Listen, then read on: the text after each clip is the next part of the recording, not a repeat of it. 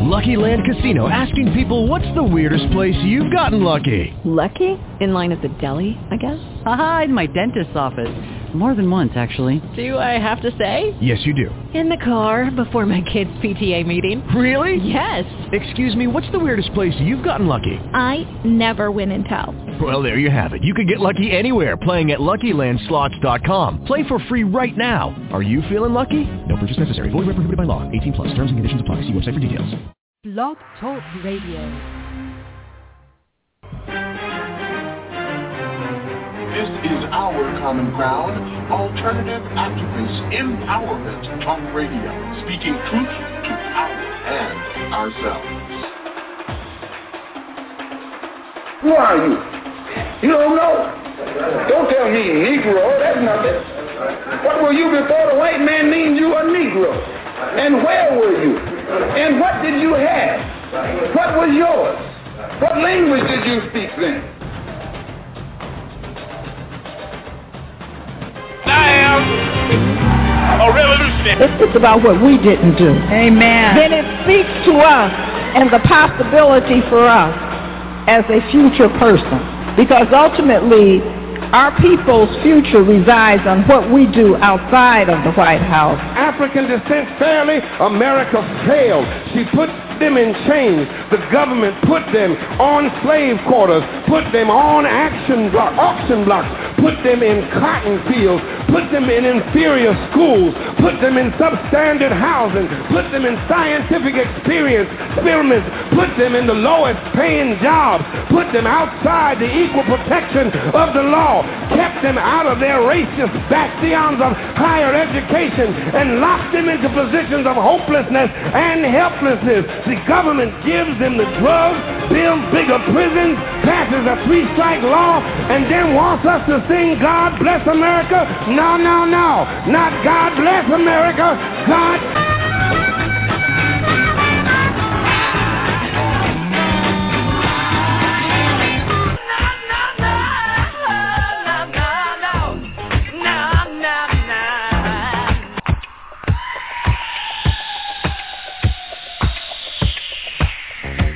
Our Common Ground with Janice Graham. Our common ground, speaking truth to power and ourselves. Our common ground, a higher ground for discourse, discussion, solutions, and ideas. I'm Janice Graham, and I'll be listening for you. Talk, talk that matters. matters. Transforming truth, truth to power, one broadcast, at a time.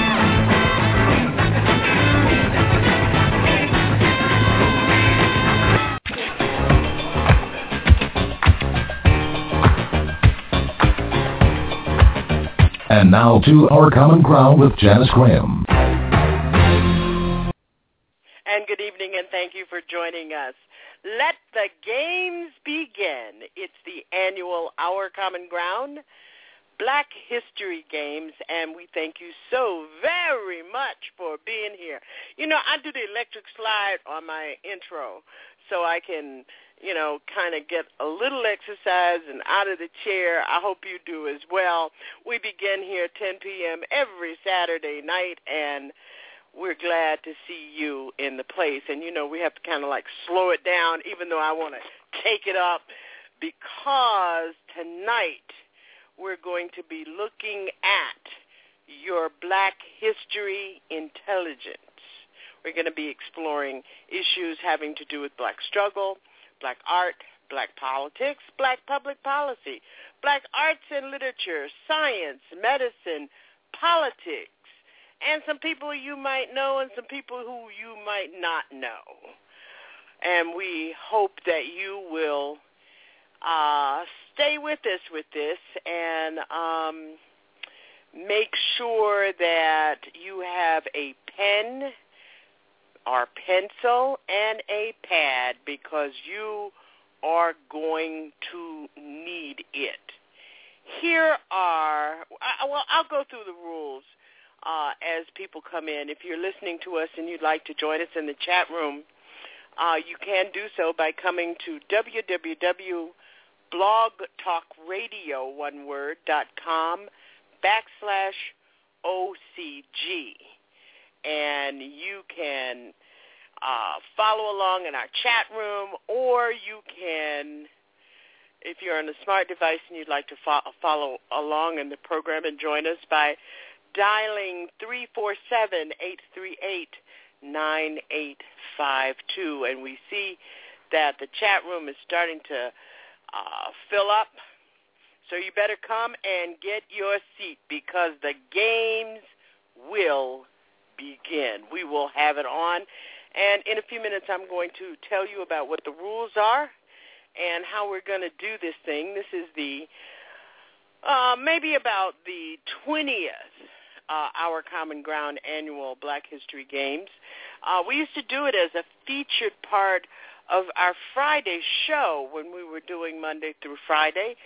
But um, and I think that what we're going to do is try to continue some of it if you enjoy it because we are here for you. This is our common ground, and we thank you for your listenership. But before we begin, I do have to pause and remember the passing of a great revolutionary warrior. I want to take a moment and remember and recall the life of Chokwe Lumumba. He was known as America's most revolutionary warrior, most revolutionary lawyer, most revolutionary mayor. And I want to pause tonight to remember him. Chokwe Lumumba. He died this week at the age of 66. He was elected to lead the city of Jackson, Mississippi in 2013 with 86% of the vote. And his, in his eighth month tenure, my dear mentor and friend, Lumumba earned a reputation for both practical and visionary, an effective politician who never abandoned his principles in his law practice, in his legal work, in his living of revolutionary transformation.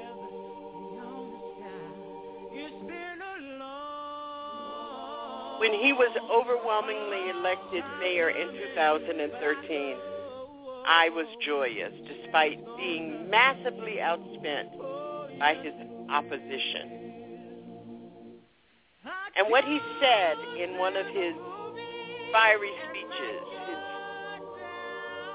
we've got to tell them how we're going to fix their streets, how we're going to feed them, how they are going to eat, where are they going to live, he said, in imagining where he was headed as the mayor.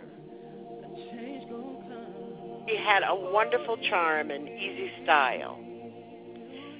And sometimes as we worked together on a number of cases, I would feel such urgency and anxiety, and he would be so calm. In the eight months that he was mayor of Jackson, he was barely able to scratch the surface of his broad-ranging agenda for social and economic change in one of the poorest, poorest cities in this country. But he insisted, as he said upon his election, that the goal wasn't be, to be the mayor. The real prize was the people's power. And I quote him, that's still a struggle to be achieved. That's a goal to be reached. But that's not where we are right now. If you do not know him, we suggest that you learn about a true and living regal legacy. Assata Shakur, Mutulu Shakur, the Scott sisters, and so many more. And he never, ever wondered if he would get wealthy by it all. Farewell, my dear brother warrior.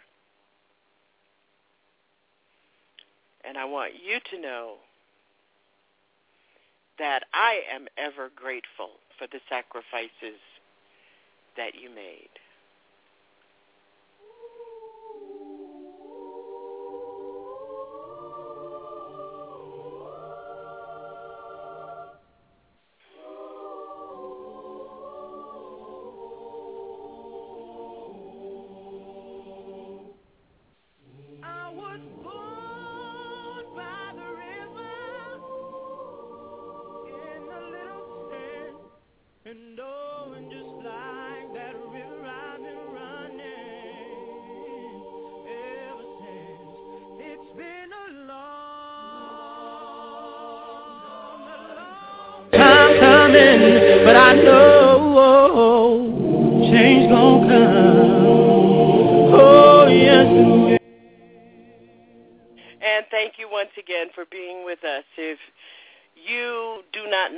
Life of this wonderful, wonderful man. Gone way too soon. Chokwe Lumumba. You have missed one of our greatest. If you'd like to join us in our chat room, the games are about to begin. And we hope that you have your paper and your pen. And we hope that you have your children and your teams. And if you're calling in a score for a team, you have to tell us how many people in the team and whether or not you drag them home from the bar. The other thing I have to make real clear, I never ever uh, shared with anyone, including Alpha, who I talk to every day, uh, about any of the questions, and here are the rules. I will read 20 questions. For each question that you get right or correct, you will get 10 points. Got that? 10 points.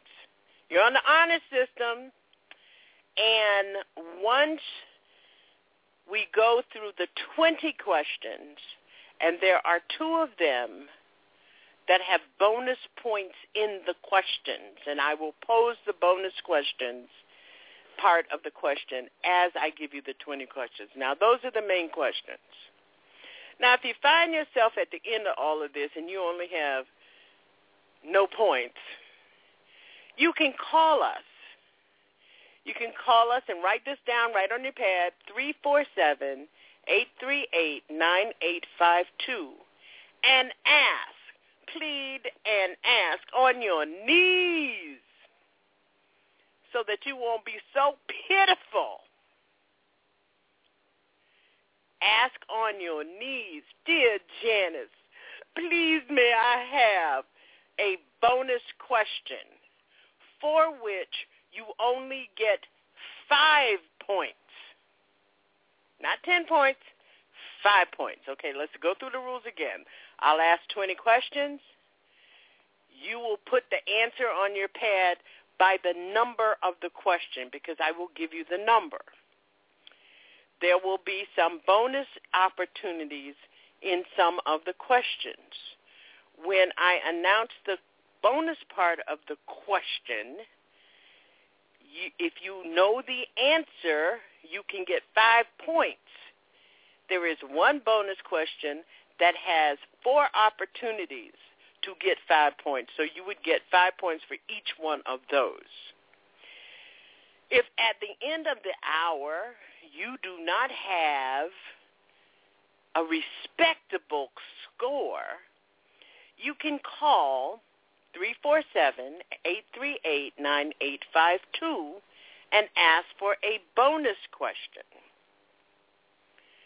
but you have to answer the question on the air to get five points. Now, if you want three points, you can answer the question to yourself and not in you know i'm trying to spare people from embarrassment here so that is how it's going to go now the other thing i want that's very important is please do not people in the chat room post the answers in the chat room because i know you all going to be cheating i know brother brock is going to have the question and you all going to be asking him what is the answer?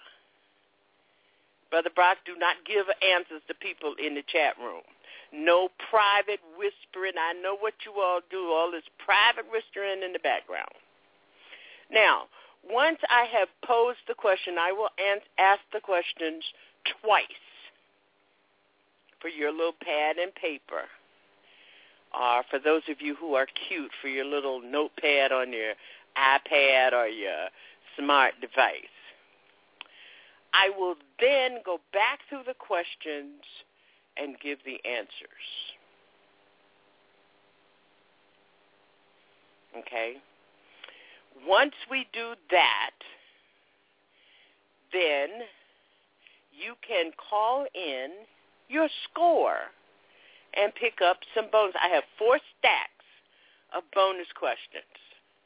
You can ask for questions from stack one or stack two, stack three, or stack four. There are two audio questions, so you have to listen very carefully. Okay? You will not have an opportunity to call me to ask me about these instructions because this is the game's beginning. And let us get started. Anybody in the chat room got any questions? Okay. I don't see any questions in the chat room. And somebody please, please lend Alpha some paper. He's looking for some paper.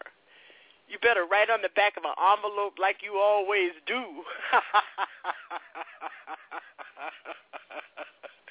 and O. Henry is saying his answer to all the questions is Dr. Luther the King. See, y'all ain't right. It just ain't right. Us begin this session. The first thing that we're going to do is we're going to hear a little bit about why black history is important.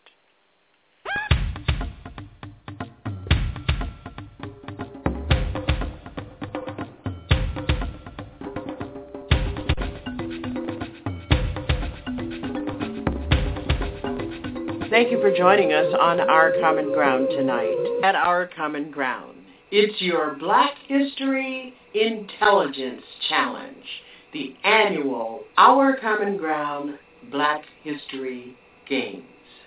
Thank you for being with us. Get your pens and your pencils. Are you ready? I'm Janice Graham, and I'll be listening for you tonight. 20 questions, 10 points per question. Call in for your bonus question and points.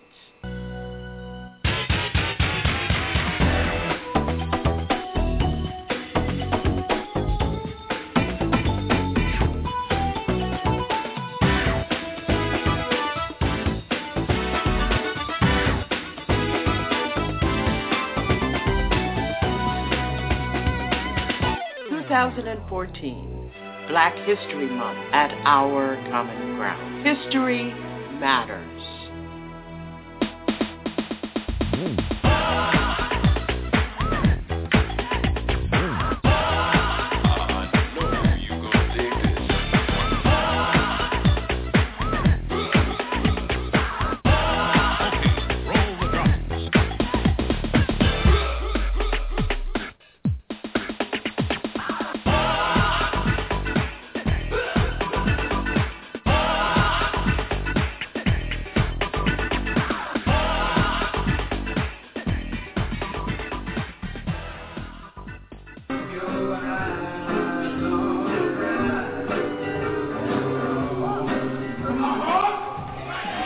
You're listening to Our Common Ground with Janice Graham, transforming truth to power, one broadcast at a time.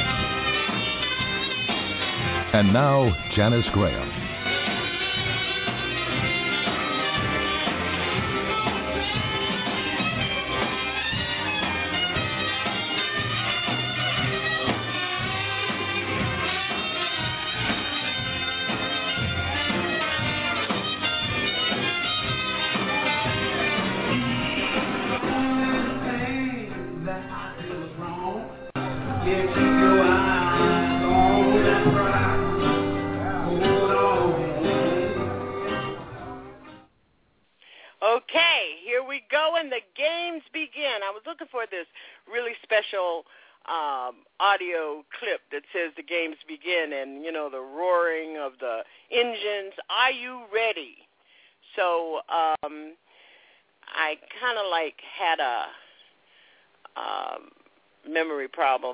I didn't get it. So here we begin with the 2014 Our Common Ground Black History Games. Question number one. Put number one down on your paper. It's question number one. He was born in Rentiesville, Oklahoma on January 2nd, 1915 to a Tulsa, Oklahoma attorney and his wife. He grew up in Tulsa in a Jim Crow society.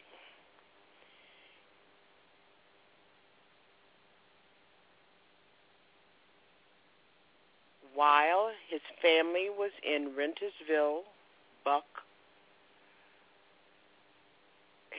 his father survived the June 1921 Tulsa race riot and successfully sued the city. The suit went before the Oklahoma Supreme Court, overturning a Tulsa ordinance which prevented the city's black people from build, rebuilding their destroyed community. He attended Fisk University in Nashville, Tennessee, graduating magna cum laude in 1935.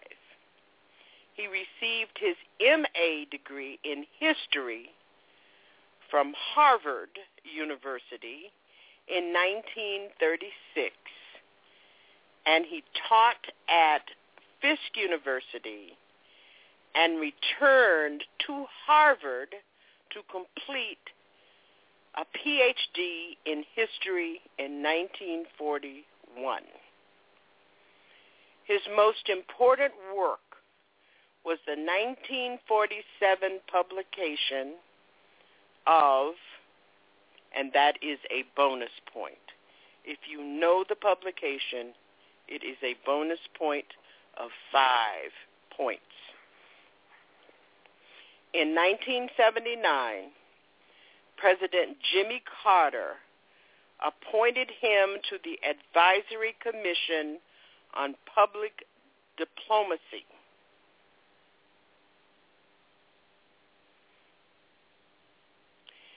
He also taught in England, Australia, and the People's Republic of China. He served on the advisory board and is the former chair of One America, the President's Initiative on Race created by President Bill Clinton in 1997. The question is, who was he? I'm going to pose the question again. He was born in Rentiesville, Oklahoma on January 2nd, 1915. His father was a Tulsa attorney. He grew up in a Jim Crow society. He attended Fisk University in Nashville, Tennessee, and graduated in 1935. He received his MA degree in history from Harvard University in 1936. He taught at Frisk University, returned to Harvard University to complete his PhD in history in 1941. His most important work was the 1947 publication of A Bonus Point. In 1979, President Jimmy Carter appointed him to the Advisory Commission on Public Diplomacy. He served on the advisory board and is the former chair of One America, the President's Initiative on Race created by Bill Clinton in 1997. That is question number one. We're going to give you a break on some of these questions. We're going to break doing some of this, but we're going to keep going. Question number two. How you all doing out there? You doing okay? You hanging in? Okay. This is question number two. Between 25 and 50 blacks congregated at midnight on April 6, 1712, with guns, swords, and knives in hand, the slaves set fire to an outhouse, then fired shots at several white slave owners who had raced to the scene to fight the fire. By the end of the night, nine whites were killed and six whites were injured. The next day, the New York governor ordered the New York and Westchester militia to quote unquote drive the island. With the exception of six rebels who committed suicide, before they were apprehended, all of the rebels were captured and punished with ferocity ranging from being burned alive to being broken by a wheel. The question is, what was it called and where did it happen?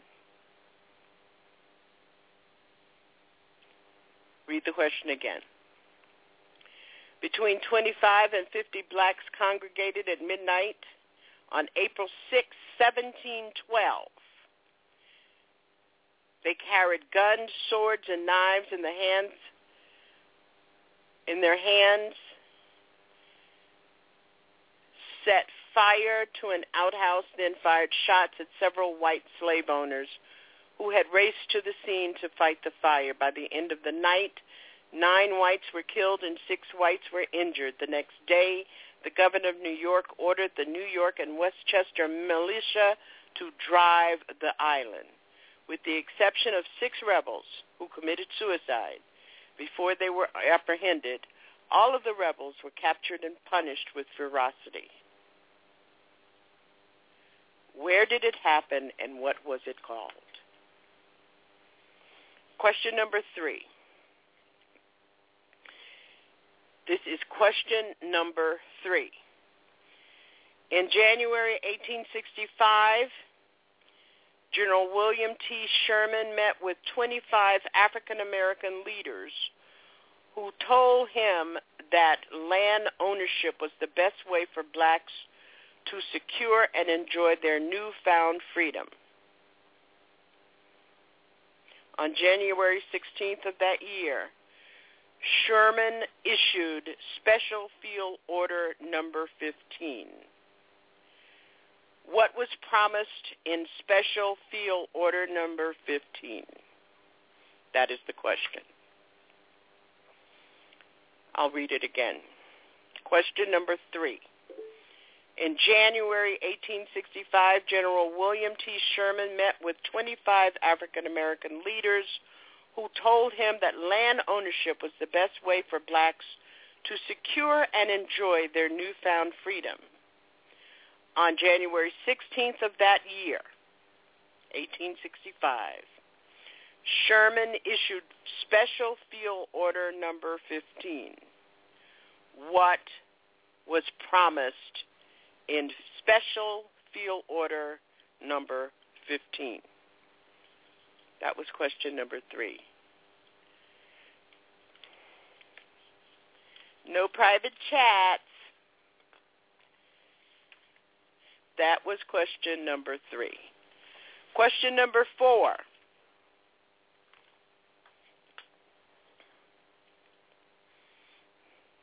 He was born in Beaufort, South Carolina in 1839 and worked as a house slave until the age of 12. Until he was 18, he made an arrangement to work as a waiter, ship rigger, and, and sailor, saving all of his earned money for a sum of $800. In 1861, he was hired as a deckhand on the Confederate transport steamer Planter. On May 13, 1862, the crew of the Planter went ashore for the evening, leaving this man to guard the ship and its contents. He loaded the ship with his wife, children, and 12 other slaves from the city and sailed it to the area of the harbor where Union ships had formed their blockade.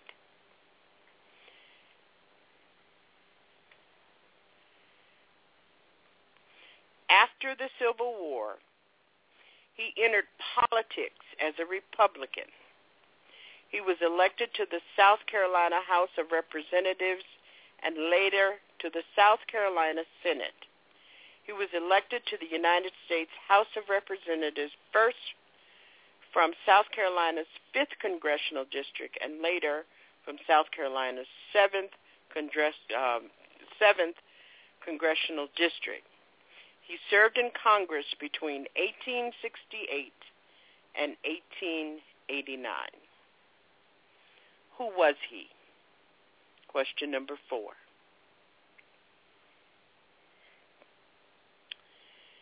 He was born in Beaufort, South Carolina in 1839. He worked as a house slave until the age of 12. He made arrangements for employment and negotiated $15 for monthly pay, which he saved $800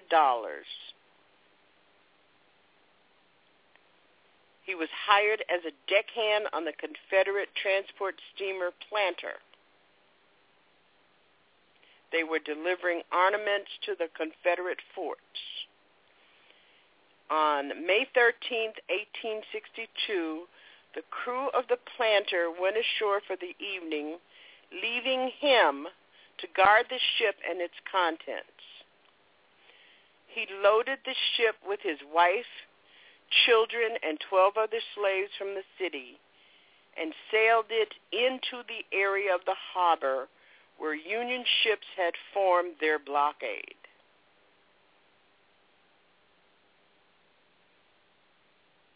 He turned over all charts, a Confederate Naval Code book, and armaments, as well as the planter itself to the Union Navy. After the Civil War, he entered politics as a Republican. He was elected to the South Carolina House of Representatives and later to the South Carolina Senate. He was elected to the United States House of Representatives first from South Carolina's 5th Congressional District and later from South Carolina's 7th Congressional District he served in Congress between 1868 and 1889. Who was he? Okay, we're going to get through five questions before we take a break.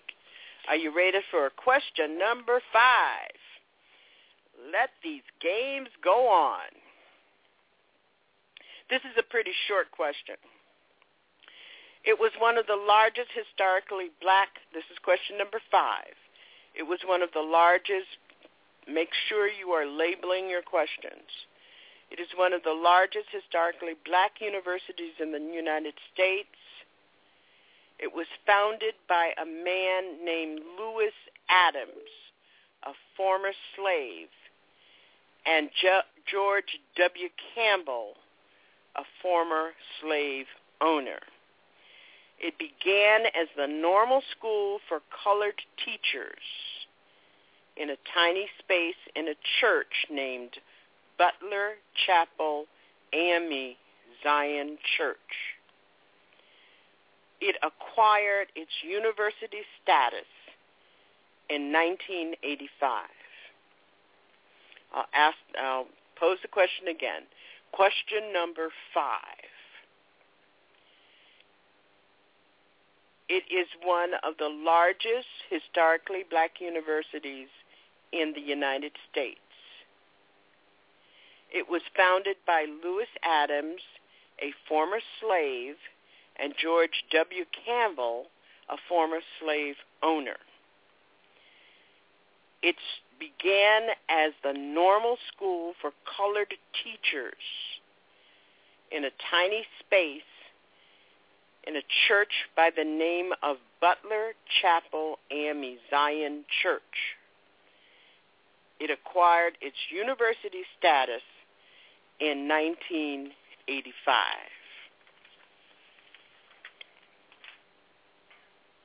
Oh, here's a short one. We'll do number six, and then we'll take a break. I know you all haven't. I know. I know Alpha has to have some time to do some. Uh, he and he and uh, um, to do some he and O. Henry to do some research. Here is question number six. He was born in New York City on September 21st, 1933. He became a foreign affairs officer after he graduated from Harvard University in 1955 with a bachelor's of arts degree and then a degree from the Yale University Law School in 1958. In 1963, he became a foreign affairs officer in the National Security Council. In 1977, President Jimmy Carter selected him as his Secretary of Army, and he would become the first African American ever to occupy that cabinet level position. Who is he? Question number six. I'll pose it again. He was born in New York City on September 21st, 1933. He received a Bachelor of Arts degree from Harvard University in 1955, an LLB degree from the Yale University Law School in 1958. And in 1963, excuse me, he became a foreign affairs officer in the National Security Council. President Jimmy Carter selected him as his Secretary of Army in 1977 to be the first African American ever to occupy this cabinet level position. Who is he? That is question number six. If you're having any problems with these questions and you want me to repeat them, I will do so, but you'll have to call me at 347-838-9852 or post it in the chat room, and I'm watching the chat room very hard, and Rujan is not an answer to any of these questions. Okay. So we have question one through six already down. We're going to take a break, and when we come back, we'll complete um, the remainder of the questions.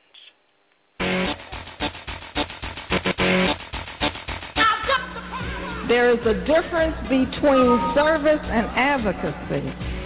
And we are at a point where we've got to look in the mirror and decide whose side are we going to be on. Amen. Are we going to be advocates for trickle-down economic prosperity, or are we going to be advocates for our people? This is our common ground, broadcasting brave, bold, and black, speaking truth to power and ourselves.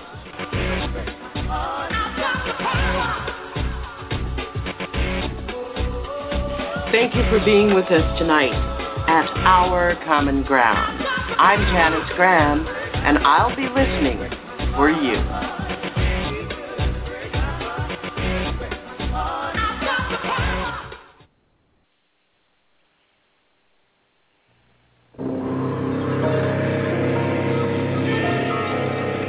Because our society is only as strong as all its individuals, United Negro College Fund has helped educate thousands of doctors and researchers, but we need more. Thousands of architects and engineers, but we need more.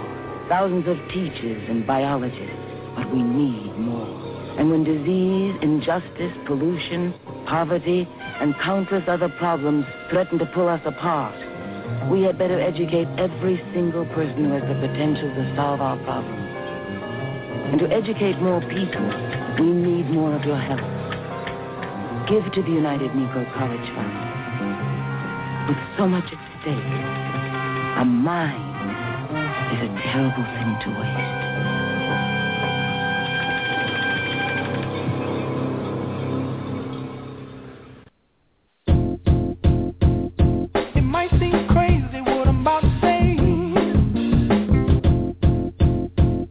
But all the cuts are on the indigent, the poor, the children, the elderly, the veterans. Better, but over and over and over again. There's no billions of cuts to the oil industry, big agriculture. There are no tax loopholes being closed. They are protecting the wealthy with a half-hearted assist from Wall Street Democrats, President.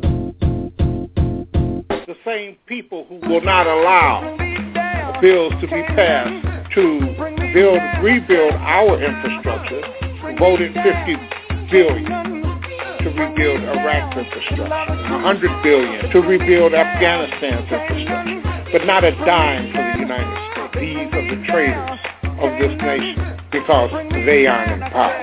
See the same thing.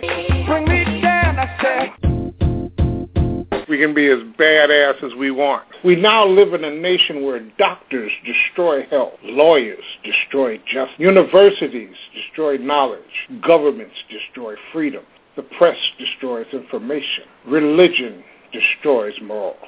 Our banks destroy the economy. The inability to defend on all of these fronts, be it voter suppression, and you, you can go down the line. You can go down the line. The Wizard of Oz is 70 years old. Today, if Dorothy were to encounter men with no brains, no heart, and no balls, she wouldn't be in Oz. She'd be in Congress. Advanced Urban Progressive Political Talk Radio. 10 p.m. Friday. TruthWorks Network, The Alpha Show. You know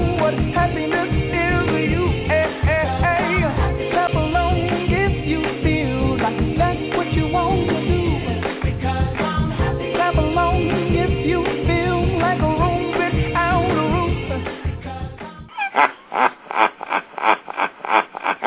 is how we do it. It's Friday night.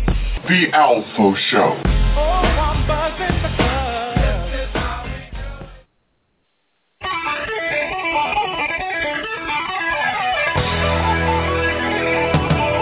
From the mean streets of New York to the hills of Los Angeles, a voice is rising to serve justice. This is the Norman Goldman Show, the home of fierce independence, intelligent dialogue, and passionate logic is right here, right now. America, this is the dispenser of fairness. This is the unfiltered truth. This is Norman Goldman. This is Janice Graham, and we're pleased to be joined by the Norman Goldman. Is Norman Goldman the host of the Norman Goldman Show? Broadcasting nationwide, syndicated, and live streaming. I never miss the Norman Goldman Show, where justice is served and dealt with in urgency. Voice of America when it's not, when they have pitiful ratings, abysmal ratings, when they're speaking to a very narrow sliver of America's population. A few billionaires, one television network, two giant radio companies, and a small sliver of America of loudmouth, ignorant, bigoted, racist, angry, resentful fools. And because it's on TV, and because it's on radio. Here, right now. It's Boner. Boner. It's Boner. Boner. America, this is the dispenser of fairness. This is the unfiltered truth. This is Norman Goldman. The Norman Goldman Show. And we're pleased to have him with us. A fierce voice of independence in talk radio, talking about independent talk radio and the radio industry in general, the death of American radio.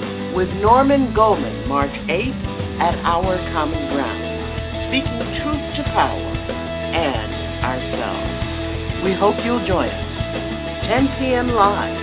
I'm Janice Graham, and I'll be listening for you with Norman Goldman of the Norman Goldman Show.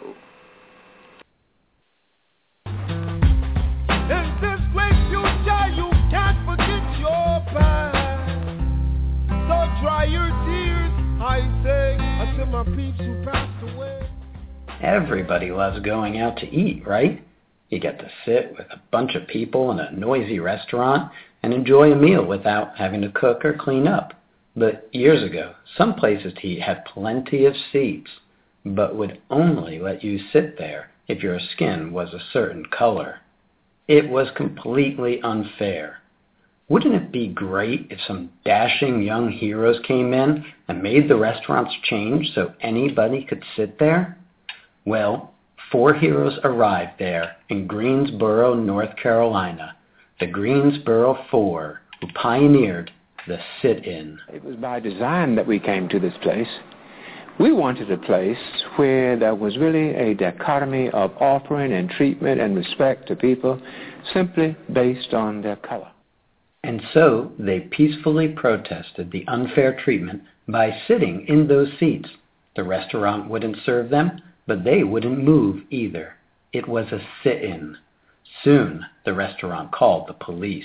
And he started to pace the counter back and forth. And he, as he walked back and forth, he started to pound his nightstick in his hand. But after he paced three times with his nightstick, I said to myself, We've got him. He really doesn't know what to do. They were heroes, these four. David Richmond, Franklin McCain, Ezell Blair, and Joseph McNeil. Many more joined them, and their protest was a success repeated across the country to fight unfair segregation, not only in restaurants, but in theaters, hotels, and everywhere. And the sit-ins worked. Many businesses were pressured to change their policies, and with Lyndon B. Johnson's signing of the Civil Rights Act, racial discrimination became illegal. Another victory for civil rights. In this great future, you can't forget your past. So dry your tears, I say. And we thank Mr. Miles Graham, who couldn't be with us tonight, for that little tidbit to make the game begin. And we thank you for being with us here tonight at our common ground. How you doing out there? Question one through six. We hope that you are uh, finding this uh, entertaining and educational because that's what we're supposed to be doing tonight. The annual Our Common Ground Black History Games. Thank you for being with us. I'm Janice Graham. Our number is 347-838-9852. Uh, you can join us in our chat room at Blog Talk Radio. No, blogtalkradio.com backslash OCG if you'd like to join us. It looks like they're struggling in there, in the chat room there. Don't see very many uh, people trying to queue up on these answers, questions one through six. To give you a break, what we're going to do is we're going to give you some bonus questions and you'll just have to um, listen to these questions. Listen very carefully. The this is a bonus question, only five points for you to try to up up your score. You know. Uh, the question is, what movie does is this dialogue extracted from? The movie is based on a book. What is the name of the book and the author? Here we go. The question is, this is bonus question. Number three. Write that down. Bonus question number three for five points. What movie does this clip come from? It is based on a book. What is the name of the book and the name of the author?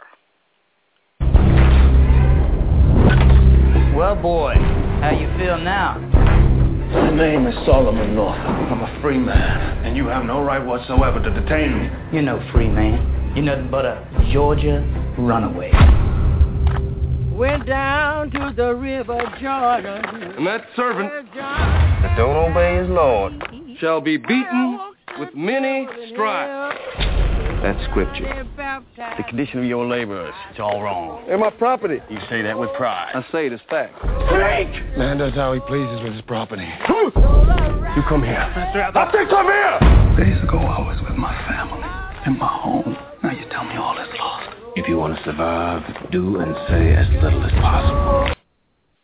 That was bonus question number three. Now that was the easy one. You all, you all just cannot complain about that question.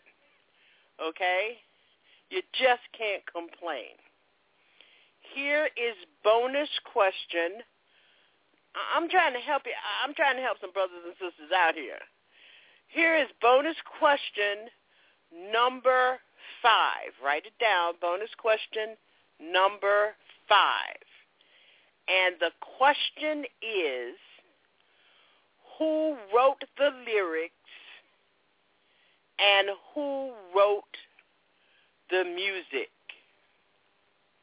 Who wrote the lyrics and who wrote the music?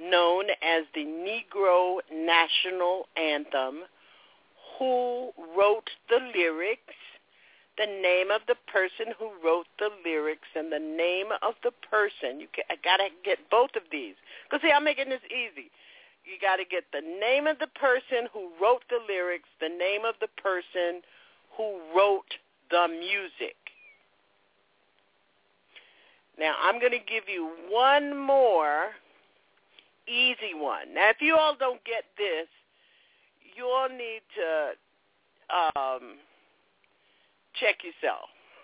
Okay? this is the easiest question. You got to get this. I know I know Miles is listening at home and I know he is falling out if you all don't get this one. And the question is Okay, here's the question. Who is the character on what television show does he appear?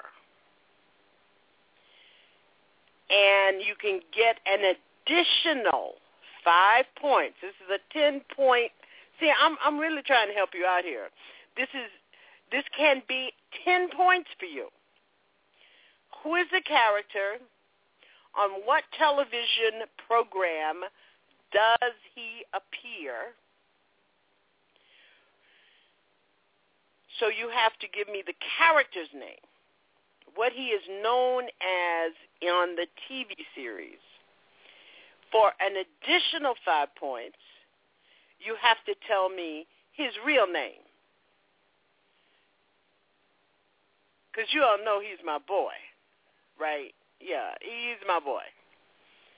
You have heard this man how many times on Our Common Ground? Okay, here we go. Who is the character? What television show? What is his real name? For 10 points.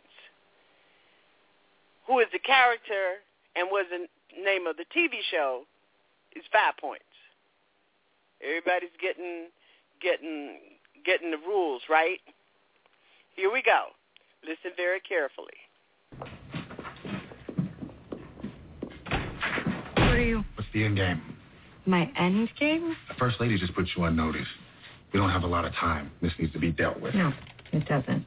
Let it be. Right now.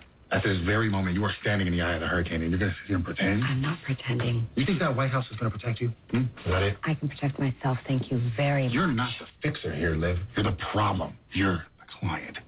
You're my client. Like it or not. So I'm not asking you for the truth. I know the truth. I know enough. And any minute, any second now, so will the rest of planet Earth. So what I'm asking you is, what is your end game? Because I will pass and the winds will kick up, and you, you are not tethered to anything. But I'm here, and I will be your anchor. And I'm the only one that can see you through this will fight to the end. So snap out of it.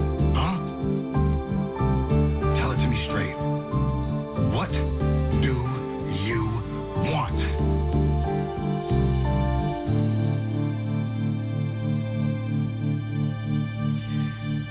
We need to prove whether Sally's the mole. Get on it.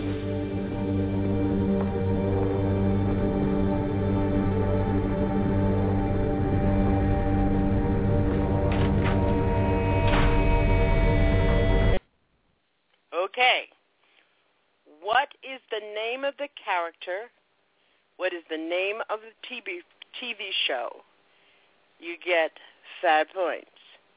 You can get an additional five points if you can write down and tell me what is his real name, his name that his mama gave him. Okay. I'm going to go to our phones because it looks like somebody has a question. But I have one more very easy question before we go back to the remaining 14 questions that we have for the challenge. Good evening. You're on the air. I respect you. How you doing in the games? Oh, I'm struggling, Brother Brock over here, Philadelphia, Pennsylvania. You're struggling, Brother Brock. I'm very, very surprised. Do you have a question, or do you call and ask me on the QT for some answers? Uh, actually, I have one answer, so am I supposed to call in that answer, or am I supposed no, to we have to write get it on the through chat all room? the. We have to get through all the questions first. So let me get to it, and I'll I'll put you on mute. Okay? Okay. Yep. You'll be the first Thanks. scorer coming in. Okay. All right. Okay, here is another bonus question. See, when you do your scores, when you call in with your scores, you're going to have to tell me uh, where you're getting your bonus uh, scores from. Melissa Harris Perry appeared on MSNBC on the Rachel Maddow show regularly in 2010.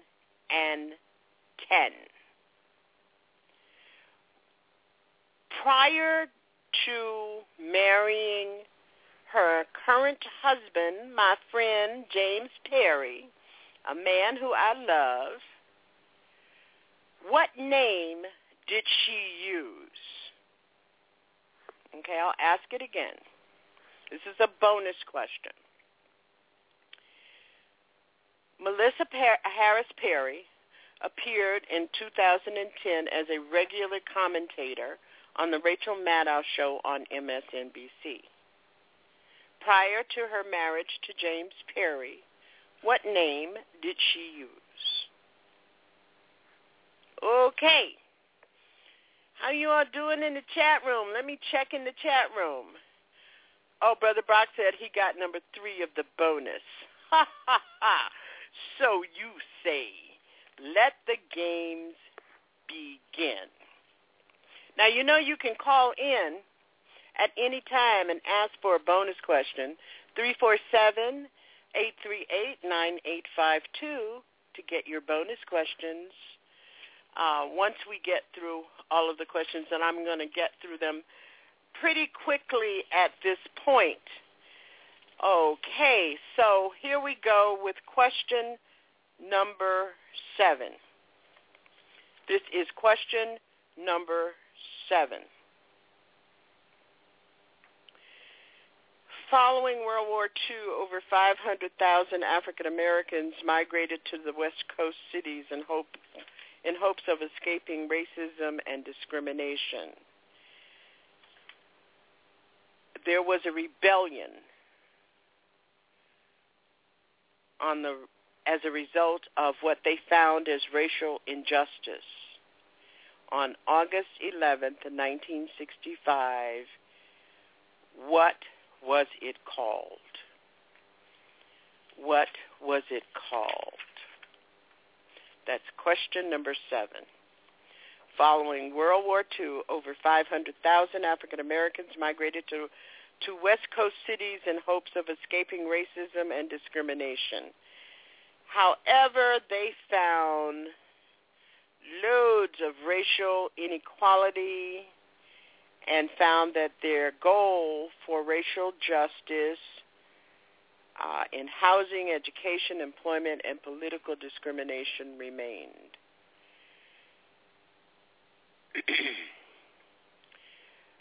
the population of African Americans on August 11, 1965 exploded in what was it called? Let me make a clarification on this question. It was a five-day revolt which involved some 30,000 employees, uh, 30,000 people, and it served as a stark testimony to the inequality and poverty that dominated the lives of thousands of residents. What was it called? And I'm going to give some background information on all of these uh, questions. Okay, so here is question number eight. It was a political organization which focused on mobilizing the strength of black voters in Georgia's capital city from the late 1940s to the early 1960s. It began as a bipartisan organization. In 1953, its chairperson was William Dobbs, who, frustrated, left the organization because he sensed a bias toward Democrats. Taking his Republican supporters with him, he was replaced by Reverend William Jackson. It was an organization, a political organization in the city, started in the city of Atlanta from the late 1940s to the early 1960s. What was the name of this organization?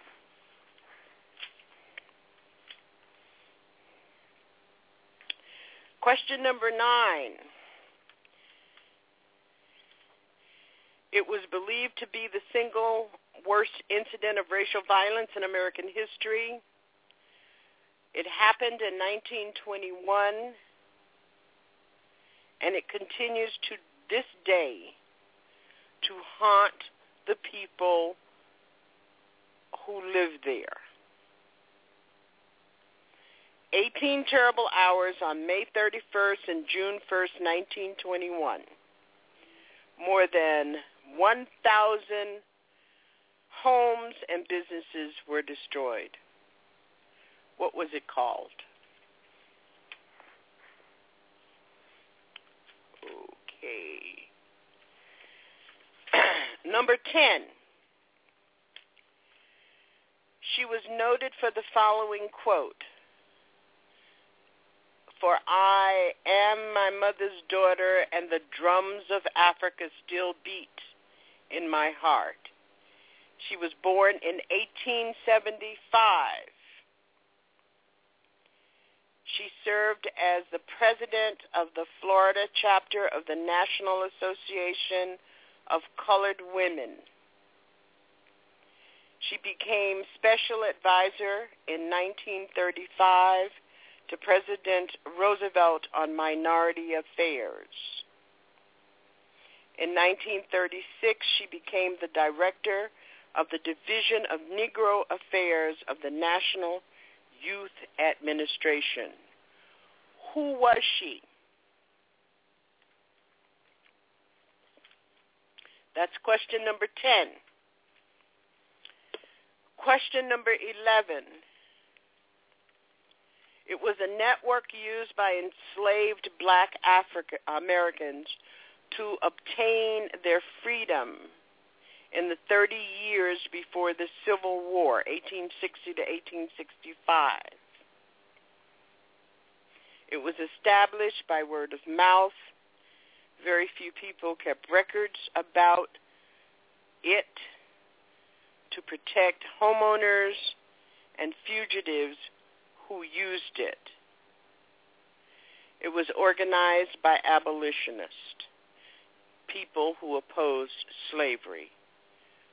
What was it called? Now here is the bonus question for question number 11. And it was the network used by enslaved black Americans to attain their freedom in the 30 years before the Civil War, 1860 to 1865. It was done quietly by word of mouth, and very few people kept records. It was organized by abolitionists who opposed slavery. The bonus questions is the bonus question is name the three states which it ran through. That is question number 11.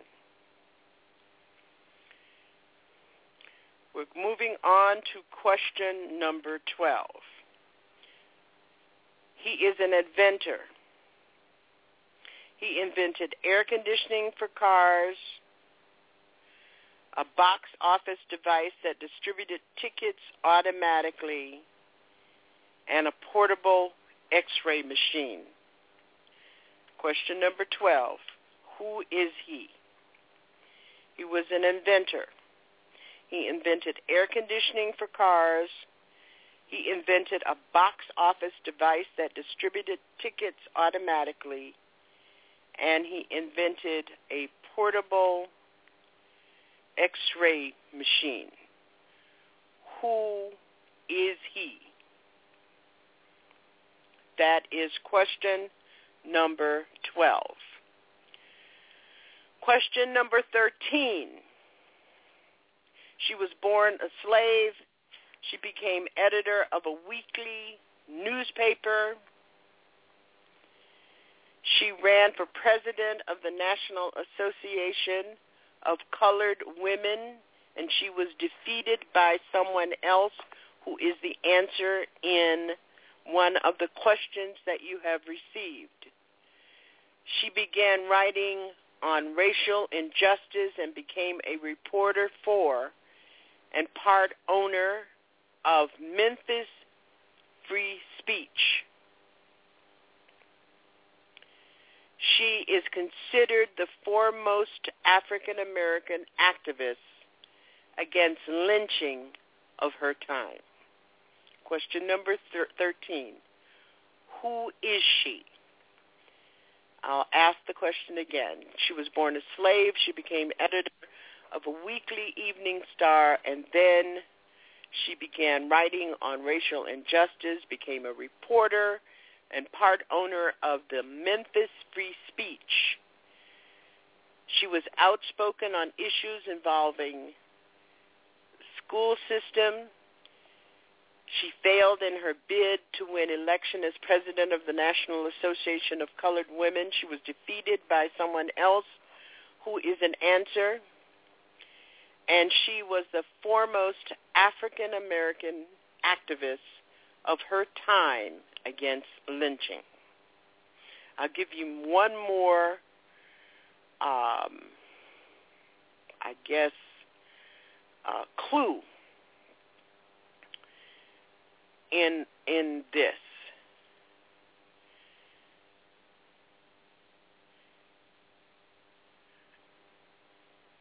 She went in 1893.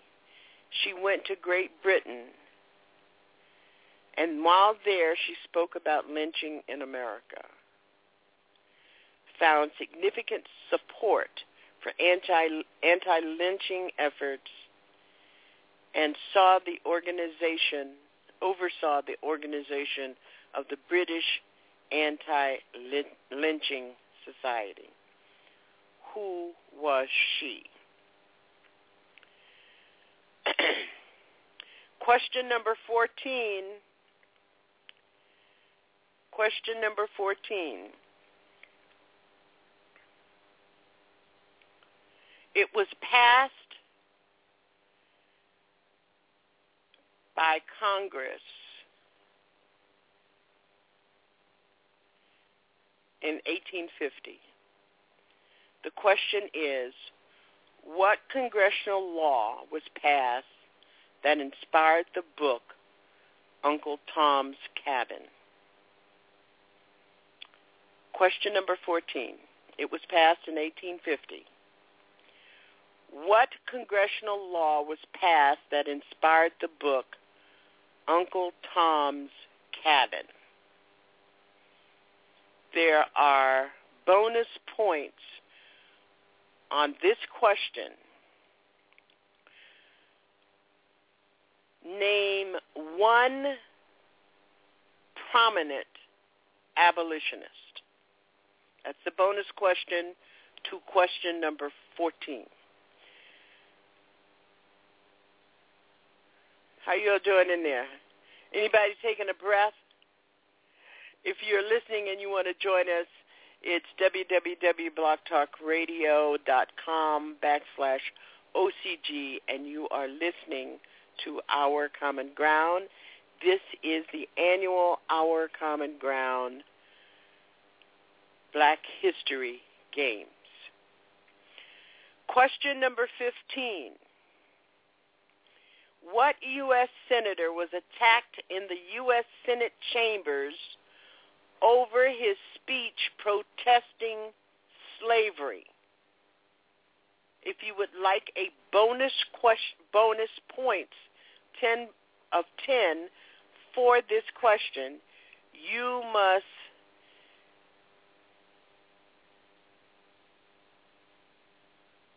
you must answer the question either in what year or who attacked him.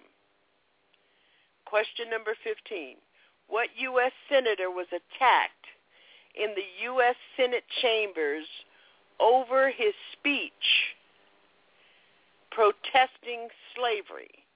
The bonus points are in what year or who attacked him. Okay. Question number 16. He invented Crest toothpaste, Folgers coffee, Bounce fabric softener, and Safeguard soap. What is his name? I'll ask it again. He invented Crest toothpaste, Folgers coffee, Bounce fabric softener, and Safeguard soap. Here is, I guess, the clue to help you out. The name of the company that he worked for was Procter and Gamble. Does that help you out? Any, any, any, um, anytime? Okay. Question number 17. He's the author of over 25 books, including national bestsellers like Countering the Conspiracy to Destroy Black Boys, State of Emergency, We Must Save African American Males, Solutions for Black America, an African-centered response to Ruby Payne's poverty theory, Raising Black Boys, and one of his most recent is Educational Strategies to Teach Children of Color. I'll give you another clue.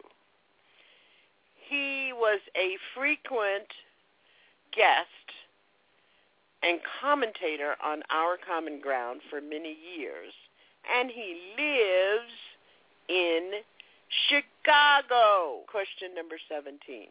He's the author of over 25 books, including national bestsellers like Countering the Conspiracy to Destroy Black Boys, State of Emergency was We Must Save African American Males, Solutions for Black America, Keeping Black Boys Out of Education, Raising Black Boys, and his most recent educational strategies, Teaching Children of Color. He lives in Chicago and he is my friend. Okay, question number 18. Listen very carefully to this question on September on December 17, 1951, a petition was presented to the United Nations on two separate venues. Paul Robeson, a uh, concert singer and activist, together with people who signed the petition, handed the document to a UN official in New York, while William Patterson, executive director of the Civil Rights Congress, delivered copies of the drafted petition to a UN delegation in Paris.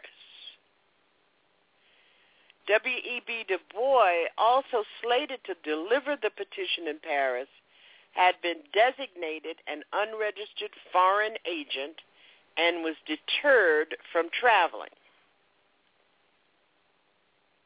What was the name of this document? I'll read the question again. Question number 18. On December 17th, 1951, a petition was presented to the United Nations on two separate venues. Paul Robeson, concert singer and activist, together with people who signed the petition, handed the document to a UN official in New York, while William Patterson, executive director of the Civil Rights Congress, delivered copies of the drafted petition to a UN delegation in Paris. W.E.B. Du Bois, Dr. W.E.B. Du Bois, was slated to deliver the petition in Paris, but he had been designated as an unregistered foreign agent and was deterred from traveling. The same thing that happened to Osama bin Laden and the reason why he couldn't come into the United States. Okay, what was the name of this document? We're going to move right along here. Let's see.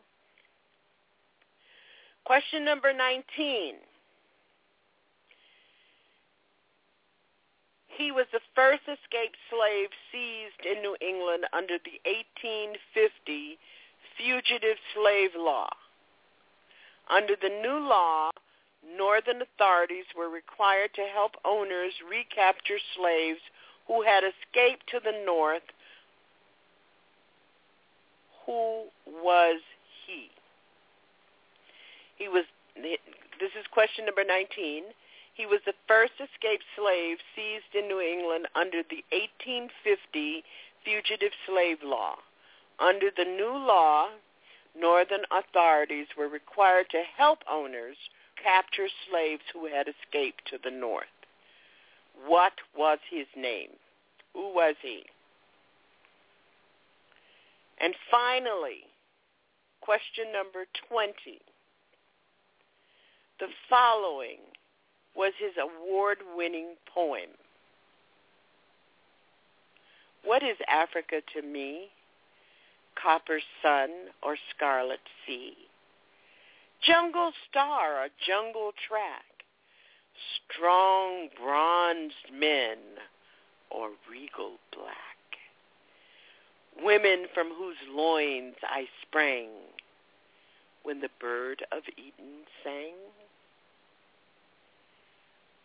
What is his name?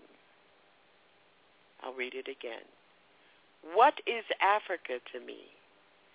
Copper sun or scarlet sea? Jungle star or jungle track? Strong bronze men or regal black?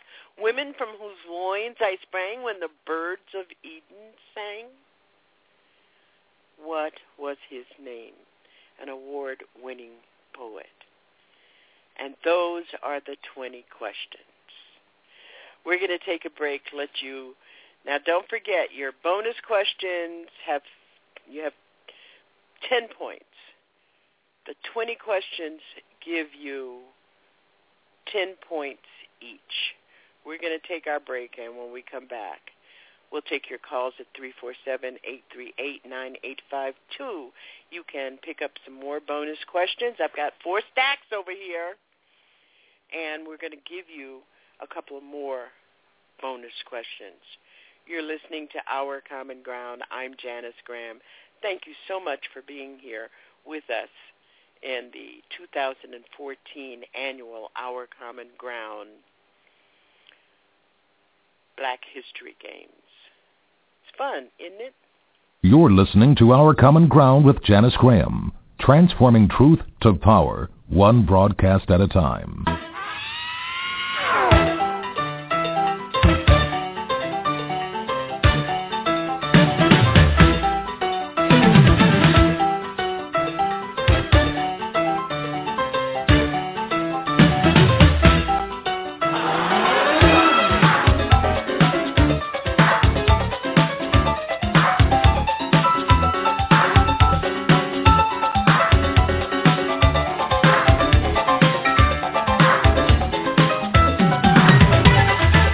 And now back to Our Common Ground.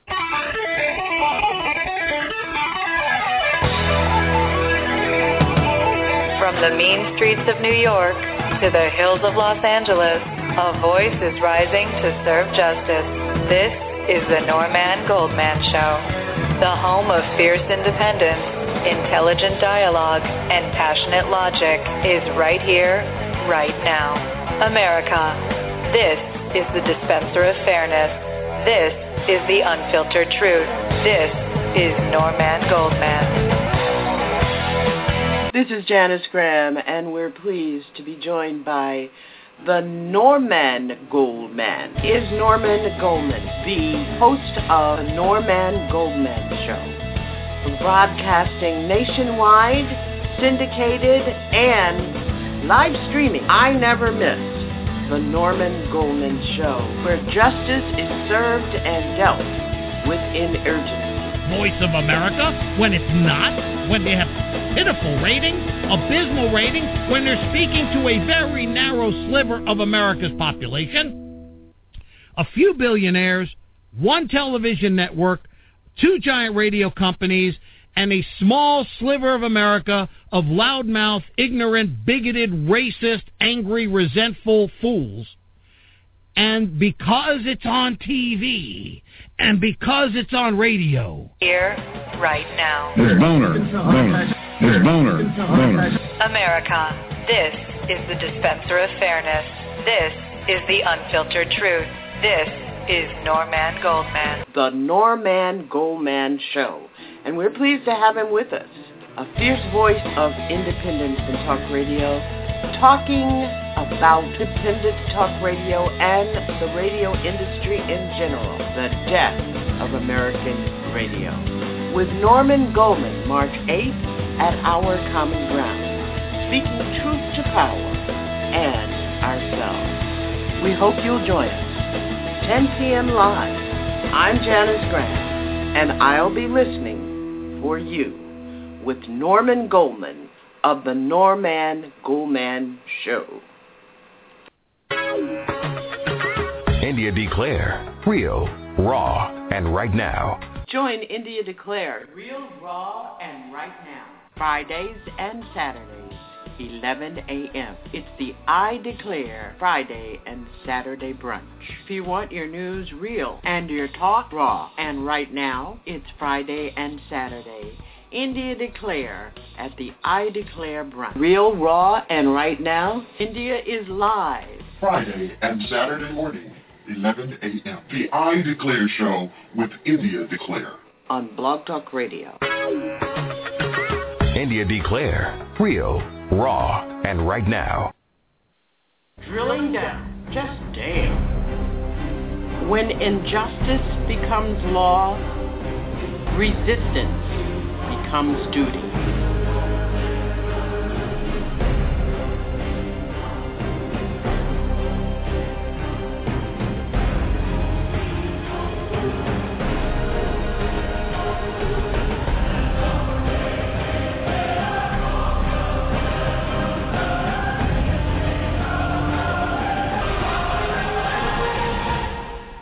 This is Alpha, hosting the best of Pushback Talk Radio. The Alpha Show, only at TruthWorks Network. Fridays, 10 p.m.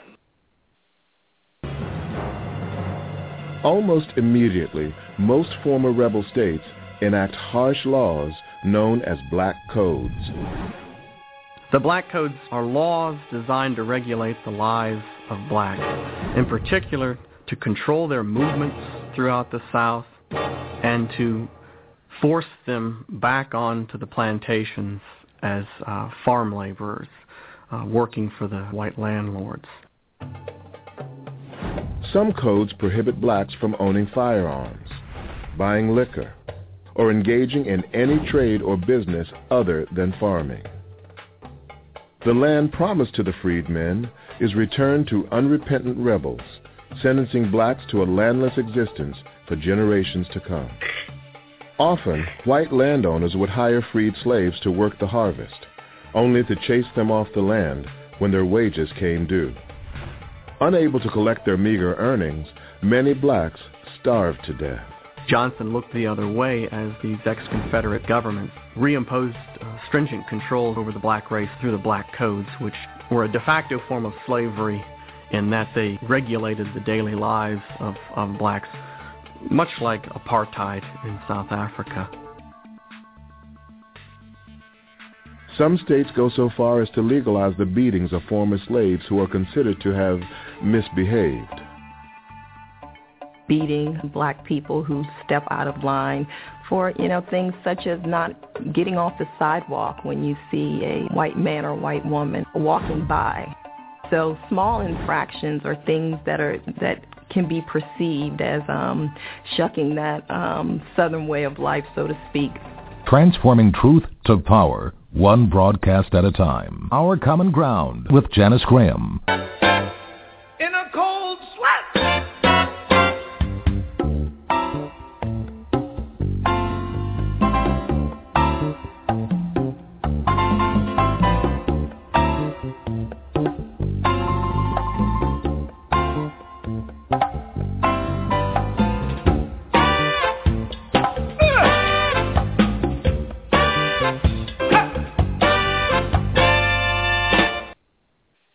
thank you for being here at the annual Our Common Ground Black History Month Games.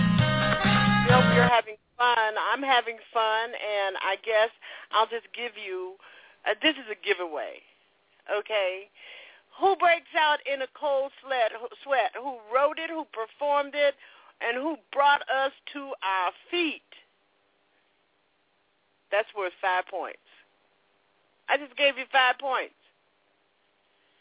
Okay, let's get started. We've had our 20 questions, and I am about to give you the answers.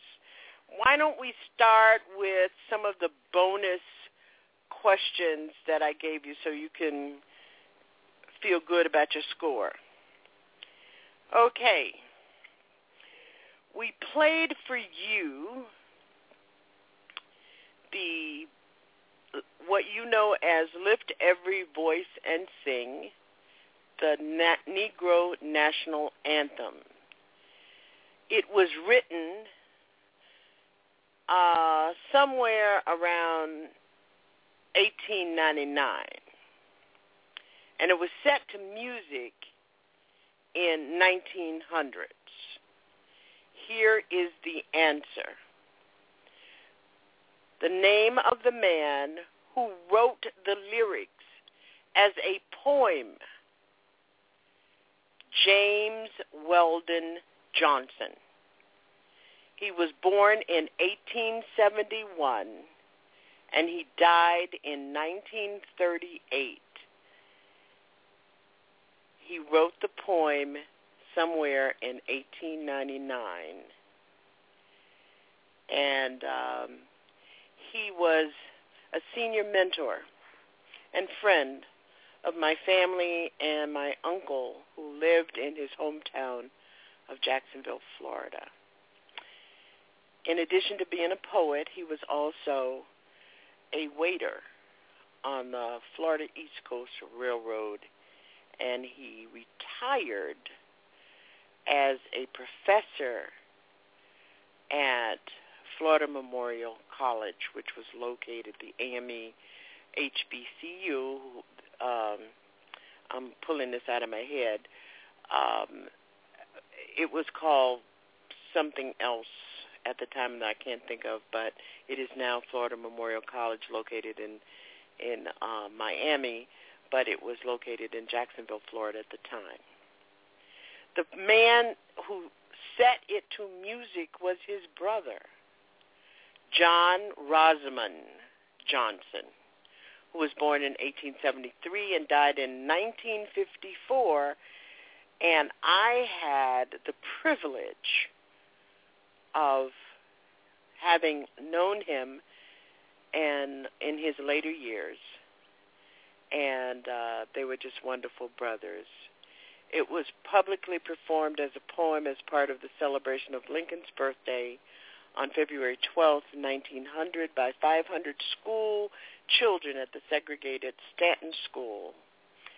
And James Weldon Johnson was the principal at the time, and he wrote the words to introduce it to his honored guest, Booker T. Washington. And the poem was set to music by his brother, John Rosamond Johnson, in 1905. And that is the history, not all of the history, but important history of the Negro National Anthem. Okay, so everybody, I know you all got I know you got scores for that one. I just know you got scores for that one. Now, um, we played a clip, which was a scene from a movie. And um, I know that all of you probably got that one because the name of the movie, the movie was released this year, and the name of the movie is 12 Years a Slave. 12 Years a Slave is an autobiography written by Solomon Northup. That is the answer. 12 Years a Slave, the author is Solomon Northup, and it was a film that was released in 2013. It was his mem- memoir, The Narrative of Solomon Northup, 12 Years a Slave. That is the name of the book. It was published in, um, initially published in 1841.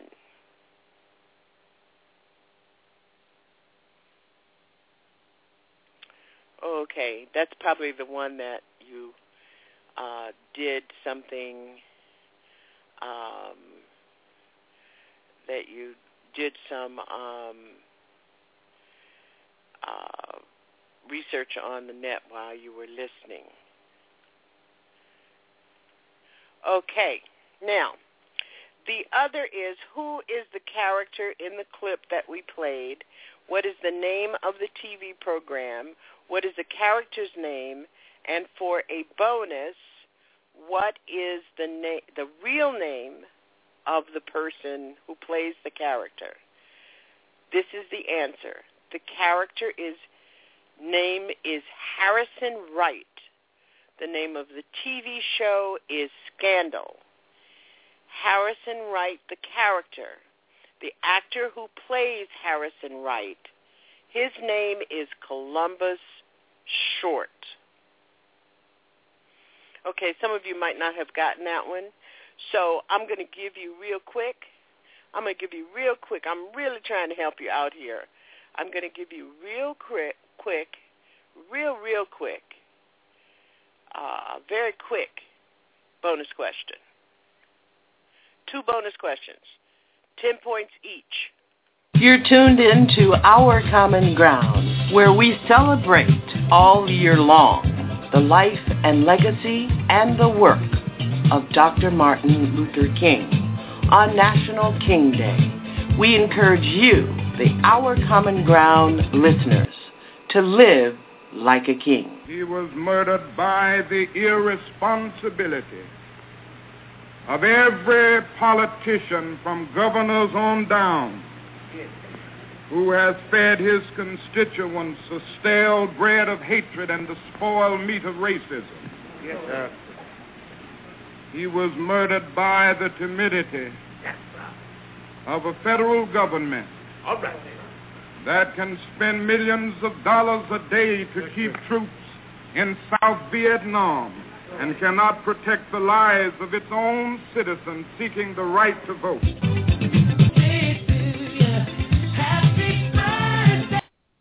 Okay, that was, of course, the um, Reverend Dr. Martin Luther King.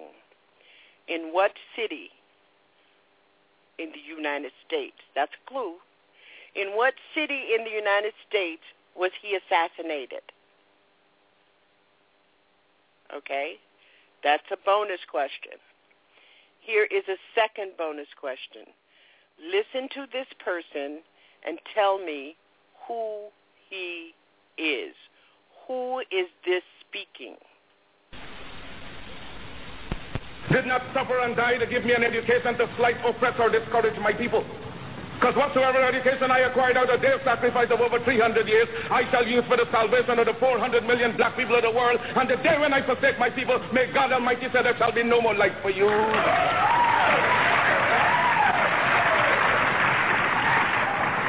I unequivocally rejected the racist assumption of much white American Christianity, namely that God had created the black man inferior and that he had intended Negroes to be a servant class, hewers of wood and drawers of water. Well, I predicated my view of man on the doctrine of Imago Dei. All men, regardless of color, are created in the image of God. Now, from this premise followed the equality of all men and the brotherhood of all men. The biblical injunction of Acts 17:26 reminds us that he created a Who is speaking? That's a bonus question. Who was speaking in that clip? Here is another bonus question. I'm giving out a lot of bonus questions. I hadn't expected to give out a lot of bonus questions. The birth. All of this is a, a true picture of the two races. Among the you and I that there is both black and white. But the judgment is seeking to judge with justice upon the two races. Is that right? That's right. But really the judgment is set to clear one and to condemn the other. Again, he makes a parable of uh, the two races as being sheep and goats. That's right. The goats to the left, which means uh, to the wrong side, or evil side, or to the weaker side. To the left of us is weak. Our hanging over here, uh, arm, is weaker than the right. So he made a picture of the two races there, in the goat and the sheep. The sheep here to my right and the goats to my left. I don't. Okay, who is that speaking? Those were two very important men in the history of black people in this country. So you've got those ten points you could put on your on your on your on your score. Ten points. Now, here is the answer to the question. Melissa Harris Perry appeared as a regular commentator on the Rachel Maddow show on NBC, MSNBC, prior to her marriage to James Perry. She used another name. What was that name? That is the question.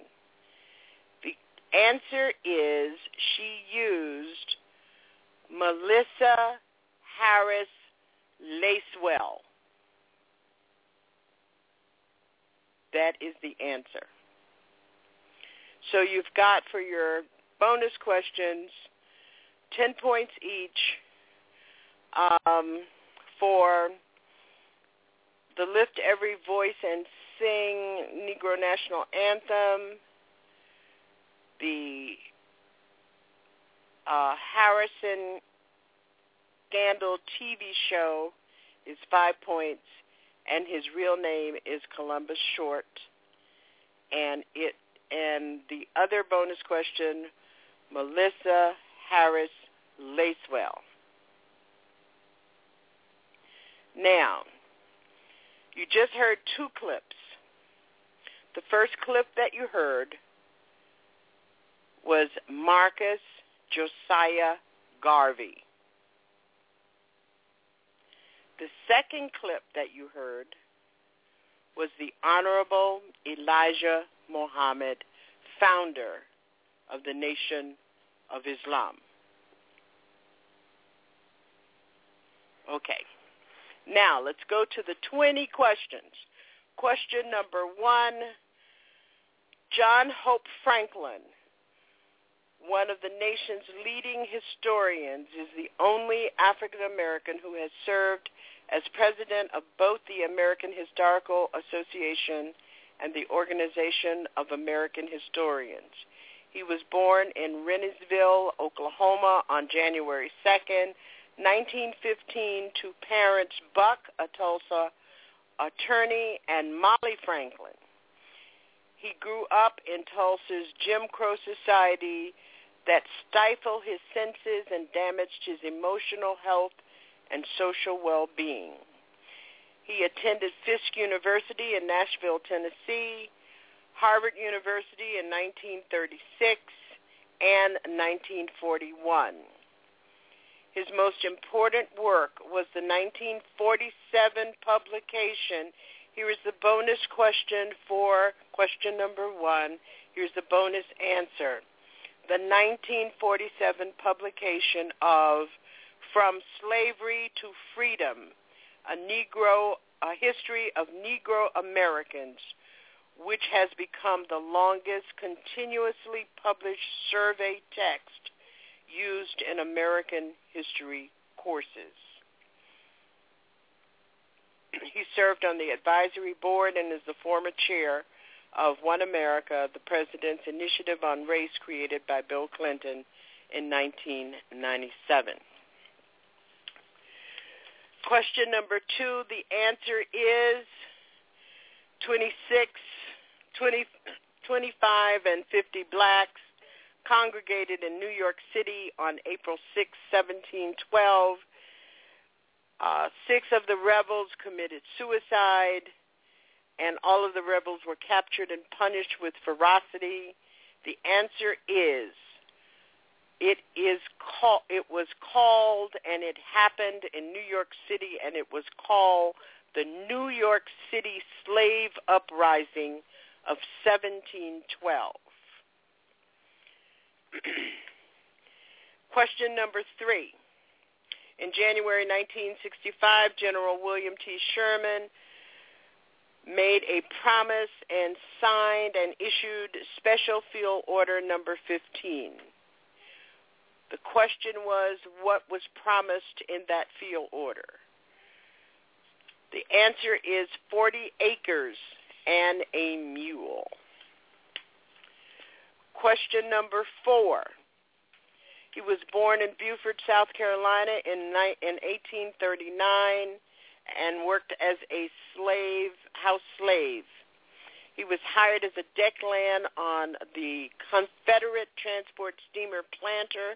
He stole the, the, the people's boat, took it to the Union Navy. He stole the Confederate naval ship, Planter, took it to the Union Navy, including all charts, Confederate naval code books, and armaments, as well as the ship itself, and turned it over to the Union Navy. After the Civil War, he entered politics as a Republican and was elected to the South Carolina House of Representatives and later to the South Carolina Senate. He served in the Congress between 1868 and 1889. Who was he was the question. He was Senator Robert Smalls. Question number five.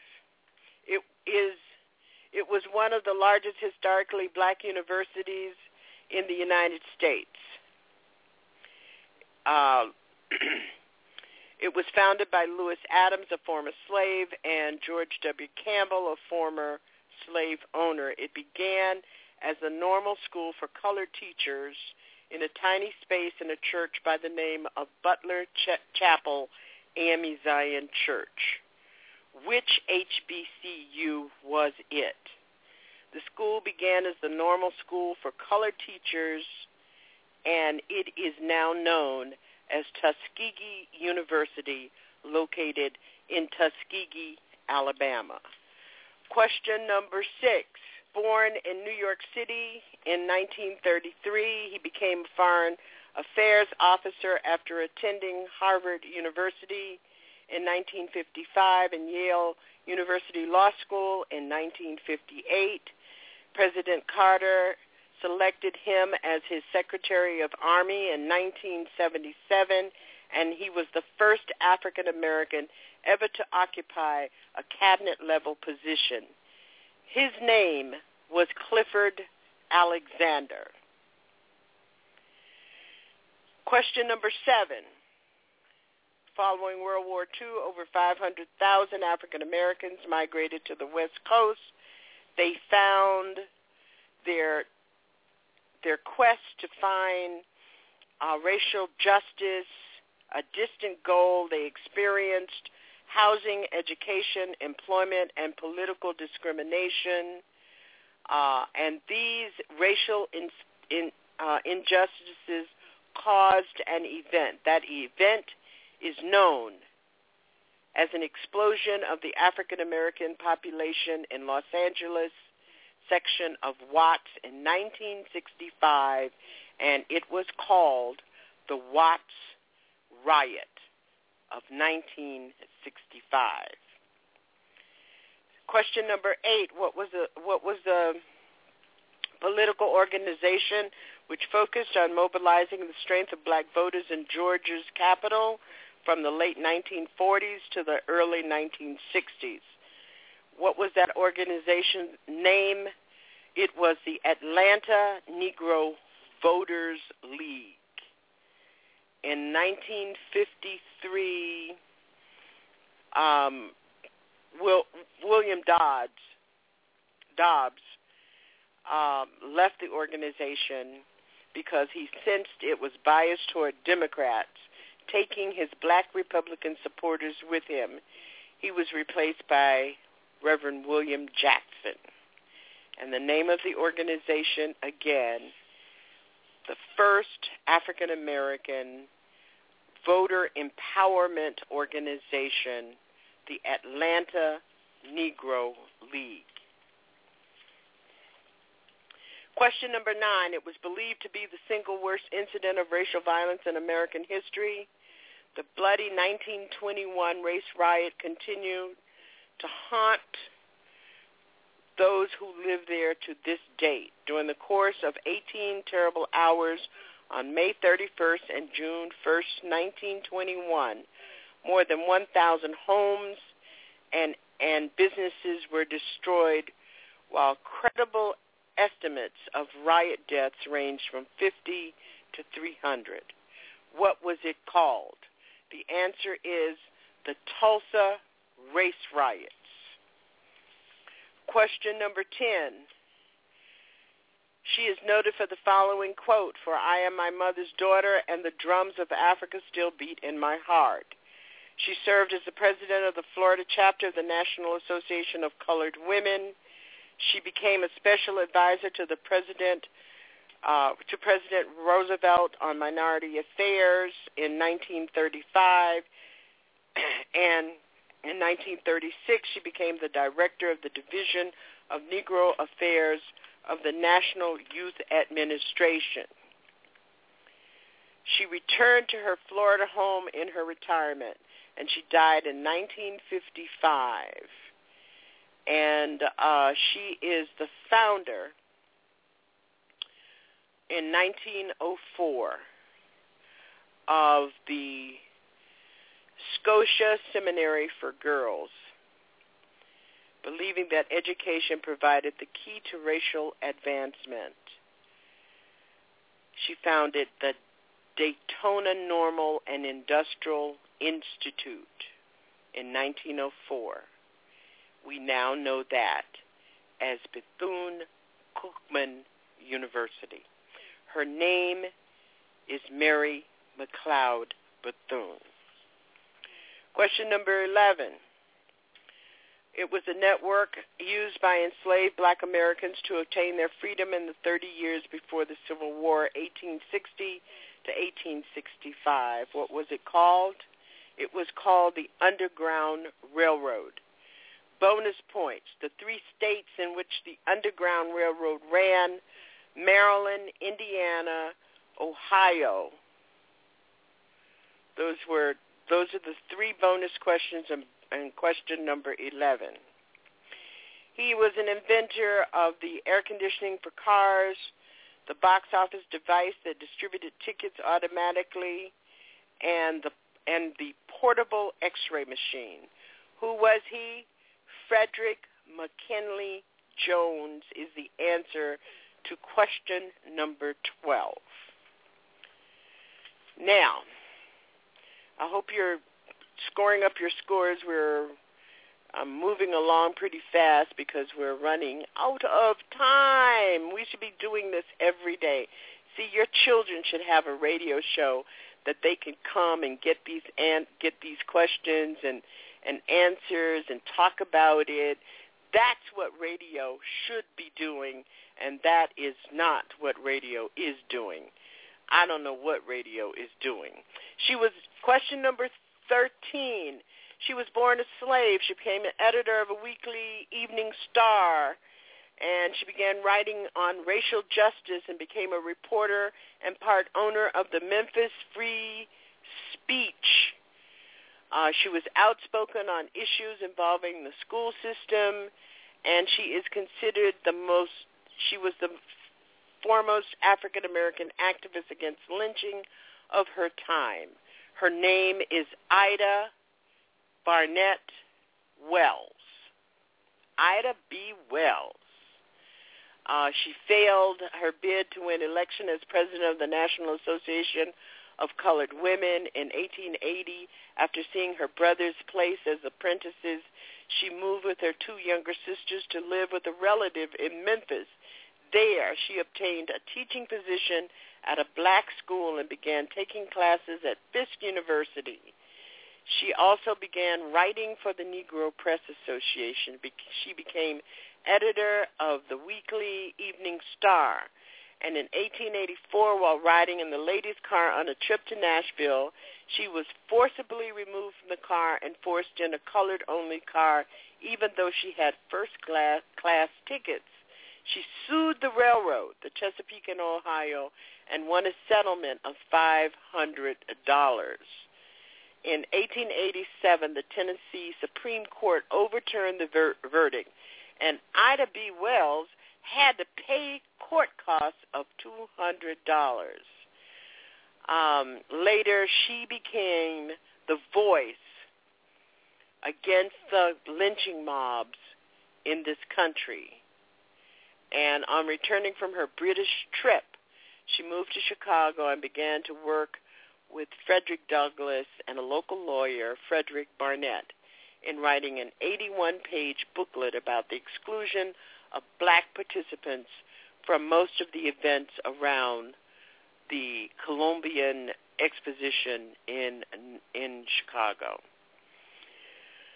My intent really was to give you background on all of these questions, and I'm trying as best I can.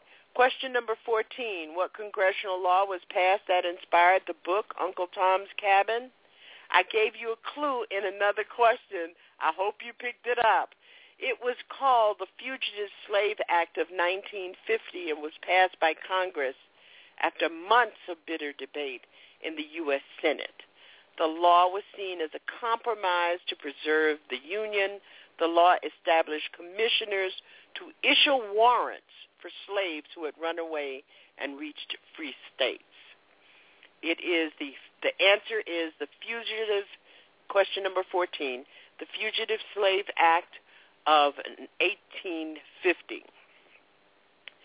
Um, and abolitionists, William Lloyd Garrison, Frederick Douglass, Angelina Grimké, Wendell Phillips, John Brown, Harriet Tubman, Harriet Beecher Stowe. If you got any of those on your list, you get the bonus points. Uh, question number 15, what U.S. senator was attacked in the U.S. Senate chambers over his speech protesting slavery? The name of the senator was Senator Charles Sumner of Massachusetts. Bonus points, it happened in 1846 and the person, bonus point, and the person who attacked him, Charles Sumner, was Preston Brooks. I don't know why we're running out of time so much, but it looks like we are running out of time.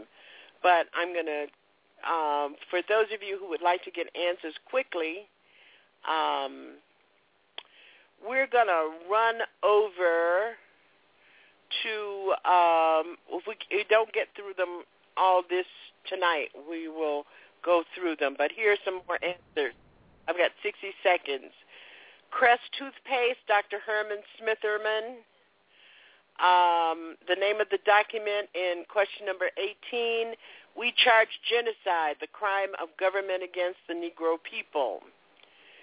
Question number 19, his name was Shadrach Minkins. He was a lawyer in Boston. Uh, question number 20, Countee Cullen. Thank you so very much for joining us tonight uh, for these games. I'm sorry we ran out of time. We still have our stacks over here. We can do this more. Thanks for being with us, and we hope that you have enjoyed it. I'm Janice and I'll be listening for you with Norman Goldman next Saturday night.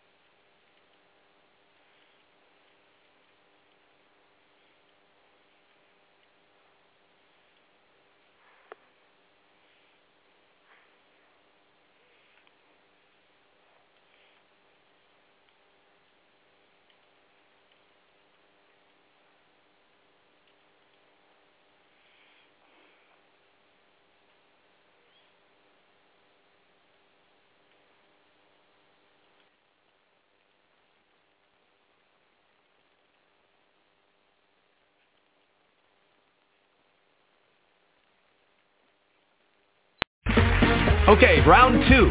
Name something that's not boring. A laundry? Ooh, a book club. Computer solitaire, huh? Ah, oh, sorry, we were looking for Chumba Casino. That's right. ChumbaCasino.com has over 100 casino-style games. Join today and play for free for your chance to redeem some serious prizes. ChumbaCasino.com. No purchase necessary. Void where prohibited by law. 18 plus terms and conditions apply. See website for details.